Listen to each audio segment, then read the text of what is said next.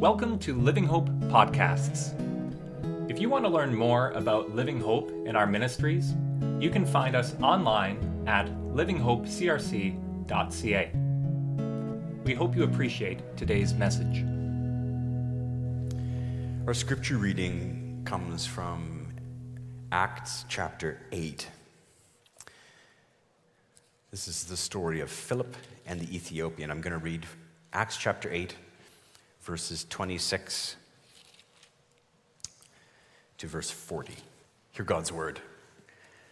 Now, an angel of the Lord said to Philip, Go south to the road, the desert road that goes down from Jerusalem to Gaza.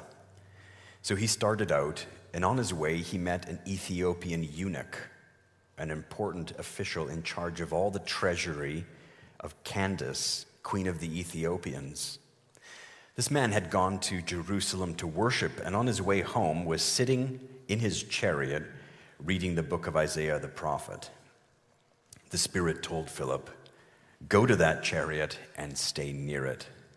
Then Philip ran up to the chariot, and he heard the man reading Isaiah the prophet. Do you understand what you're reading? Philip asked. How can I? He said, unless someone explains it to me. So he invited Philip to come up and sit with him. The eunuch was reading this passage of scripture. This is from Isaiah 53. He was led like a sheep to the slaughter, and as a lamb before the shearer is silent, so he did not open his mouth. In his humiliation, he was deprived of justice. Who can speak of his descendants?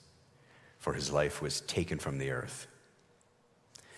The eunuch asked Philip, Tell me, please, who is this prophet talking about, himself or someone else? Then Philip began with that very passage of Scripture and told him the good news about Jesus. And as they traveled along the road, they came to some water, and the eunuch said, Look, here is water. Why shouldn't I be baptized? And he gave orders to stop the chariot. Then both Philip and the eunuch went down into the water, and Philip baptized him. When they came up out of the water, the Spirit of the Lord suddenly took Philip away, and the eunuch did not see him again, but went on his way rejoicing. Philip, however, appeared at Azotus and traveled about, preaching the gospel in all the towns until he reached Caesarea. Amen. May God add his blessing to the reading and to the proclamation of his word. This, this story from Acts chapter 8 is one of my favorite stories in the New Testament. I really, I really like it. it. It shows the early church after, after the Holy Spirit gets poured out at Pentecost, uh, reaching out to people from different races, different places with the good news of Jesus. It's like the gospel is, is radiating from an epicenter in Jerusalem to new countries, new peoples the church is sharing its faith in the marvelous thing that God has done for the world in Jesus Christ. In Acts chapter 8, we have the first black African becoming a follower of Jesus. He's a powerful bureaucrat, uh, a diplomat, we could call him, from the land that in Bible times was called Ethiopia, but present day South Sudan. And he serves the court of the mighty Nubian queen. The Bible translation we use calls her Candace. It's actually a title, the Kandake, the queen mother. And he hears for the very first time that God's son Jesus Christ died and was resurrected, not just for Israel, but for all peoples, including him, an African like him, including us, including me. And then he's baptized as a follower of Jesus. Just a great story to remind us that the church has a mission in the power of the Spirit to share the good news of what God has done for us in Jesus. Like Paul says in 2 Corinthians, the slide is up on the screen. It will be in a minute. We are therefore Christ's ambassadors, as though God were making his appeal through us. See, when we gather to worship as a church, God is making his appeal to the world through us. And when we as a church go out into the world, to our schools, to our jobs, to our universities, to our work, into our homes, and we work, we serve the good and the true and the beautiful. God is making his appeal to the world through us. And of course, when we share our faith, when we talk about Jesus with friends or family members or strangers, a word of truth, justice, grace, God makes his appeal to the world through us. God's kingdom is revealed as we share our faith with others. That's why it's just essential for a church to share its faith with the world. Now, I know I just lost about half of you with that last sentence. It's essential that we share our faith, that we talk about our faith with others. Don't tune me out or at home, don't turn off the screen just because I said something about sharing our faith, okay? I know Reformed folks, we're not very comfortable with sharing our faith, are we? Don't look so indignant. We're, we're not. So, some of you are thinking right now, come on, I'm, I'm just, I'm not that kind of person. I, it's awkward, isn't it? It makes me feel uncomfortable. I don't know what to say. Some of you are thinking critically, looking at me. Oh, it's easy for you to say, Pastor. You know, you went to, to seminary, you studied the Bible, you, you probably have all the answers. What if someone asks me a question about Jesus? I don't know what to say. I'm, I'm afraid to share my faith. And then some of you are just cynical thinking, What, me? Talk to others about Jesus? That's what we pay our pastor to do. See, I know what you're thinking. I thought all those things myself too, to be honest. It, I don't find it easy to talk to others about Jesus, to share my faith. Um, big reason being, I'm, I'm like an off the chart introvert.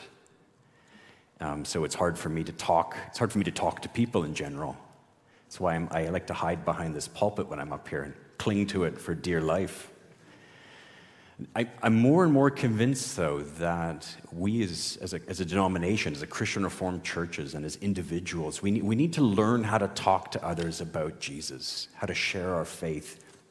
Now more than ever, at the tail end of this pandemic, we need to reach out to those who are hurting, to those who've left us, to those who never knew they needed us in the first place. So, what I want to do is share a couple things that I've learned about how to talk to others about Jesus, how to share faith. And I'm going to do, do it in reference to this, to this story from Acts 8, because uh, the Holy Spirit has really challenged me through this story to learn how to share my faith. And now, about, probably about 65% of my job is, is talking to others about Jesus on campus. Um, I've, I've learned a few things, but it's been hard. And I want to share those things with you. Okay? The, the very first thing to say is that when we talk to others about Jesus, when we share our faith, it takes us out of our comfort zone. It does. I, I think it's good just to admit that. If you feel intimidated by the idea, if you feel like it's awkward or unsettling, there's nothing wrong with you. You're not a bad Christian. It's completely normal. And we know that's from our story. Did you notice where the story took place? No? Oh. Don't make me read it all over again. No. It took place in the desert always significant in the Bible. So Philip is working in the cities in Samaria. He's, he's an urban street preacher, okay? And then he gets called by God out into the desert, the wilderness road, our Bibles say. And he's called out in the middle of the day. See, we read, go to, go to the south, the angel says to him. And um, maybe the translation you're using at home or the one you have in front of you will say, go at noon, because they mean the same thing from the time when the sun was used to measure direction and, and time. So Philip is told to go to the desert at noon. What do we know about the desert at noon? It's hot. It's hotter than Kelowna. Hot, not smoky, but hot and dry.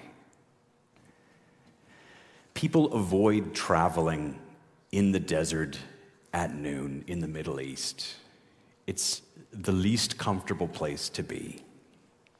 And the point this story is making right from the get go is that Philip is called out of his comfort zone to talk to a stranger about Jesus. The Spirit of God moves his church out of our comfort zone to share faith.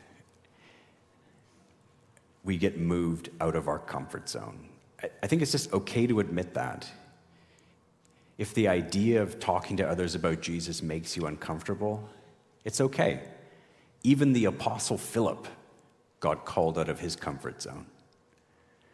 Nothing wrong with you. You're normal, okay?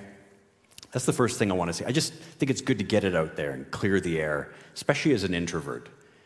This, this might be a little tough, might be a little hard at first. But we're going to get through it because, well, this is my second point.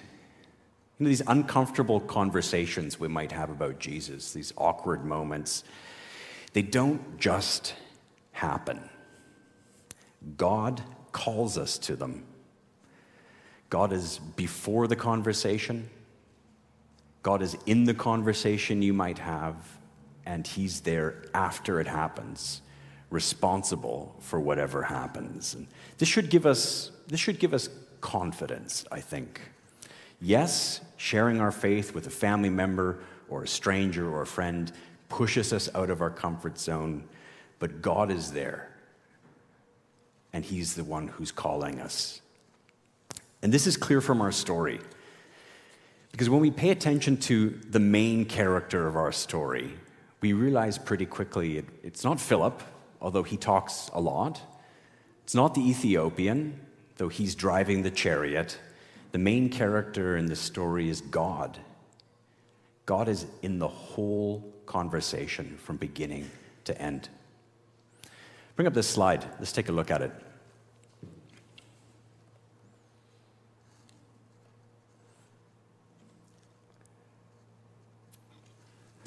There it is. I'm looking at this screen and I'm only seeing myself. Okay, that's fine. As long as you can see it, that's good. So the story begins with God. Verse 26 Now an angel of the Lord said to Philip, Rise and go. And then, long before Philip even shows up on the scene, God is at work in the heart of this Ethiopian eunuch. How else would, why else would a man from another continent have traveled thousands of kilometers to worship at the temple in Jerusalem? He's seeking truth. God is at work in the Spirit already in his heart. And then this conversation between the Ethiopian eunuch and Philip happens through God's Spirit. Verse 29 The Spirit says to Philip, Go over and join the chariot. And then, of course, the story ends with God. The Ethiopian is baptized, and the Spirit of the Lord carries Philip away. The point of this is to just underscore that this conversation was not a circumstantial encounter, it wasn't an accident. God orchestrated it because it's God who builds his church and God who brings his kingdom. And he does this as we share our faith with others. But this is all a sovereign work of God, and this should give us confidence. I mean, imagine Imagine you run into your friend at Costco. She's not a believer. She doesn't go to church. And she tells you that she's, she's really struggling. And you want to share with her how your own faith in Jesus you know, helped you through a difficult time. Or maybe you just want to say at the end of the conversation, I'm going to pray for you. You know, how often have I ended a conversation wanting to say those words to someone, but I, I just stop. I balk. I think, oh, it's, you know, this is a public space. Maybe someone will hear me. Or what if, what if she doesn't, what if she takes offense at me saying, I'm going to pray for you? We need to remind ourselves when we have these kind of encounters that God is in it, that we don't just bump into people who are in need, people who are hurting. God is moving us together so that we meet each other. His providence connects us. And so, whatever comes out of your mouth at Costco is going to be used by Him for good. We need to remind ourselves of this. I remind myself of this often because I don't think I'd be able to handle work on a, on a secular university campus if I wasn't constantly reminding myself that, like Philip, the Spirit of the ascended Christ is before, behind, above, and through every conversation I'm having with students or professors. And it's the same with you and your family members and your friends. God prepares us for these kind of encounters, even if we don't feel it, even if we don't know it. We need to believe it. So, what else can we learn from this story in Acts chapter 8? We've learned that sharing our faith with others might be uncomfortable, but we've also learned that it's God who's moving in these conversations, who's orchestrating this. I think we could learn lots of things from this passage, but this story, but there's really just one more thing I want to say. And I guess for practical, in, pra- in a practical sense, it's maybe the most important for how we actually go about sharing faith, how we actually go about talking about Jesus with friends and family. And it's this it's, it's the power of questions. The power of questions. Questions are the key to good conversations about faith, genuine conversations in which we can, which we can share about how Jesus has touched our lives. Often Christians hesitate to talk to others about Jesus, to share their faith, because they worry that they don't have all the answers. Am I right? Think about the times when you, you haven't talked about your faith.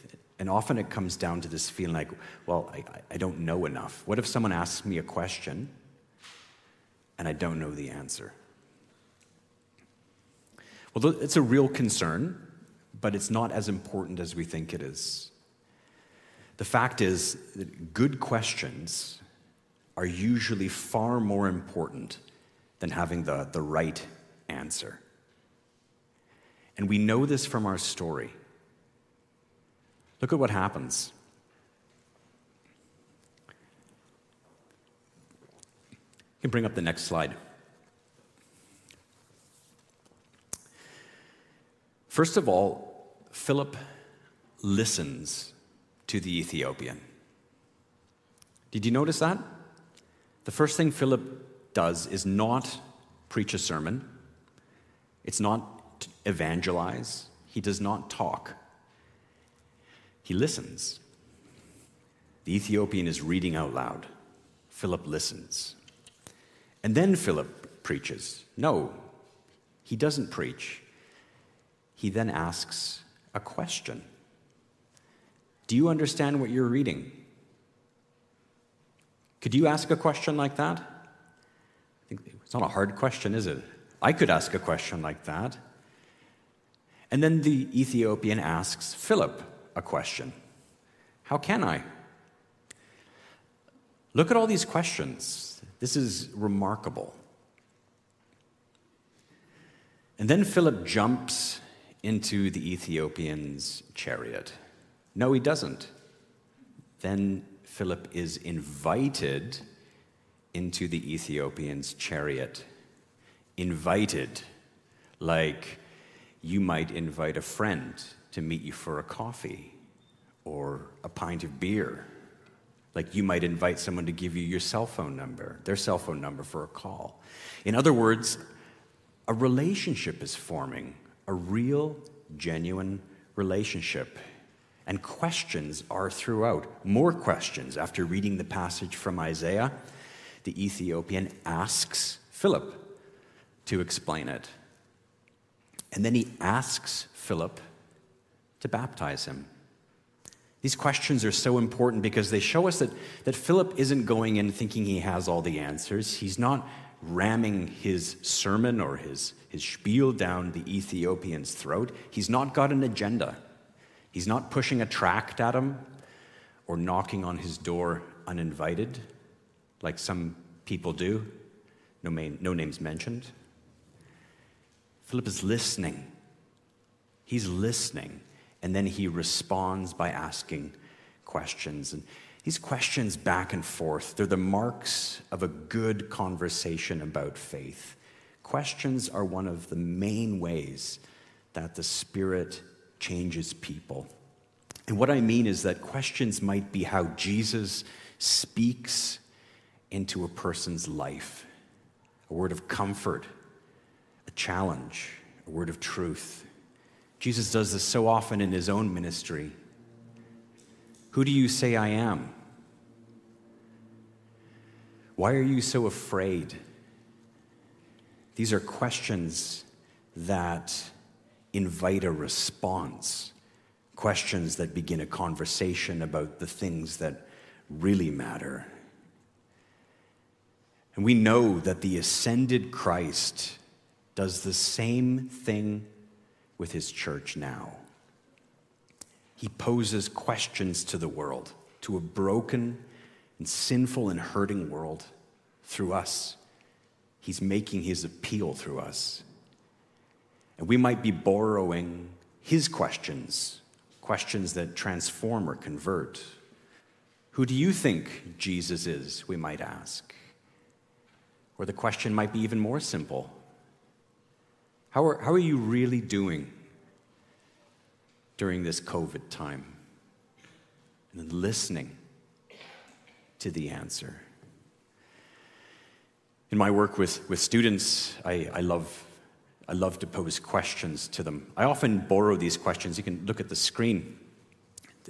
I borrow these questions from a famous, actually, an infamous novel by uh, Jack Kerouac called On the Road. And uh, there's, there's a great scene. This is a kind of, this is sort of the, the, the first road trip novel written. These two young men are drifting along the American highways and they run into a farmer. And the farmer asks them this great question you going somewhere? Or are you just going? These are great questions to pose to students who don't believe in God, students who think they've got it all figured out. Going somewhere? Or are you just going? Sometimes when I'm, when I'm brave enough, I, th- I think the Spirit asks that question of me too, reminding me to put things, important things first. You know, questions are powerful things and they're powerful tools in the hands of a spirit filled church. And the last thing I want to say along those lines is that you know, when Philip asks questions, it shows that he's really interested in the Ethiopian as a unique person. And I've heard, I've heard that some, some Christians were taught to share their faith, um, to talk to others about Jesus with a kind of agenda like a lead question they've got in hand, kind of knock, knock, um, hi. If you were to die tonight, do you know if you'd go to heaven? And you sort of start the conversation that way. And I don't, I don't think that's very effective. I don't know if maybe you've tried it and you've found otherwise, you can tell me, ask me after the service. But um, I, I think our questions want to connect with people's unique stories, with where they are in life, and it's far better to let the conversation unfold, to let a, a genuine relationship develop, and then pose our questions into that emerging relationship. That's what Philip shows for us. What are you reading? Do you understand it? Can I help you? Can I join you? Now, obviously, we believe that Jesus is the answer.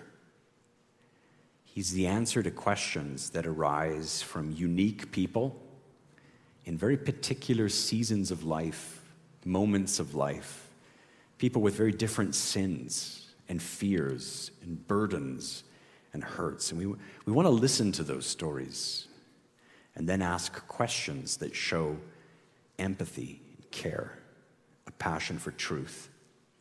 Then we can share from our own experience how, how God has touched us, what we've learned from the Bible, how Jesus has impacted us. I think that's what Philip shows us in this story and where I've been inspired in my own work to kind of imitate. You know, it's, it's intimidating to think that we, we can only talk about Jesus or share our faith if we have all the right answers, isn't it? But what if we think about sharing our faith as listening and then asking questions as a friendship, as a relationship emerges? I think, I think we can all do that. So, those are a few of the things I've learned in, in my work where, where God has really challenged me through scripture, through this story, to think about how I talk to people about Jesus. I thought, it, just by a way of, uh, of, of by, by, an anecdote in closing, I'd share one, one example, one concrete example to give you a sense of what I mean um, from, my, from our, our campus ministry work. You can bring up this la- the last slide I have.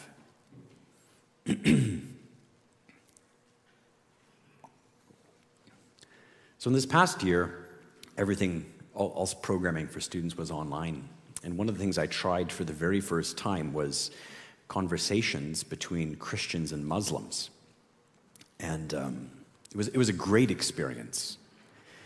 And the goal was to share faith. So Christians would share their faith with Muslims, and Muslims would share their faith with us. And these are a couple of the adverts that went out. You can see the topics we were looking at. One was on time, and the other was on faith practices during COVID. And uh, questions are prominent through these conversations. You know, why do Christians believe this? Why do Muslims do that? Why do Christians drink alcohol? Why do Muslims not eat pork? These kind of things. Questions.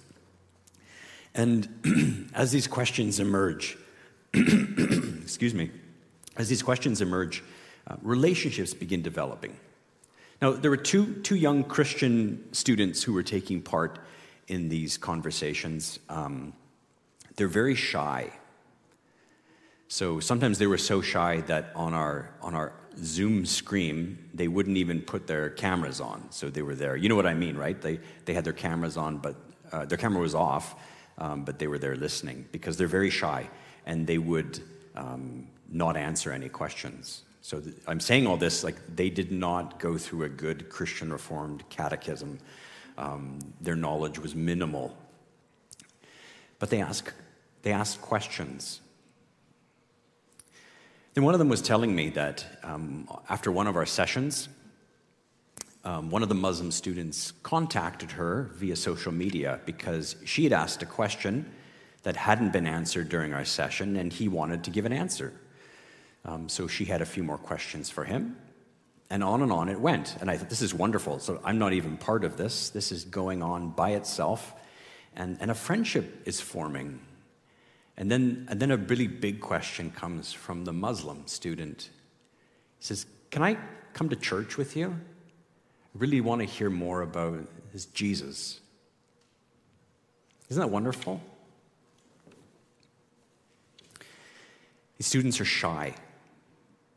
They were the first to say that talking about Jesus, sharing faith, makes them incredibly uncomfortable. But they were convinced that this was an important conversation, that God had called them into it. God is at work here. So, for the, fast, the, the, the past, I think the past month, this Muslim student has been going over to um, an apartment on Sunday mornings where a number of Christian students gather for online church. And uh, I don't know what's going to happen, but I, I know that God is behind this all. And my, my hope and my prayer is that the student, like the Ethiopian eunuch, will go on his way rejoicing because he's encountered the living Christ. So I share that story with you to encourage you, you know, to have, have heart, be courageous about getting out of our comfort zone as Christian reform folk and talking about Jesus and sharing faith. We don't have all the answers. We don't have to have all the answers. We love others enough to listen to them and then ask questions that touch their lives. And in doing this, we may point them to the answer Jesus Christ. So I hope in this almost post pandemic world we're in that our Reformed churches will become better at sharing faith.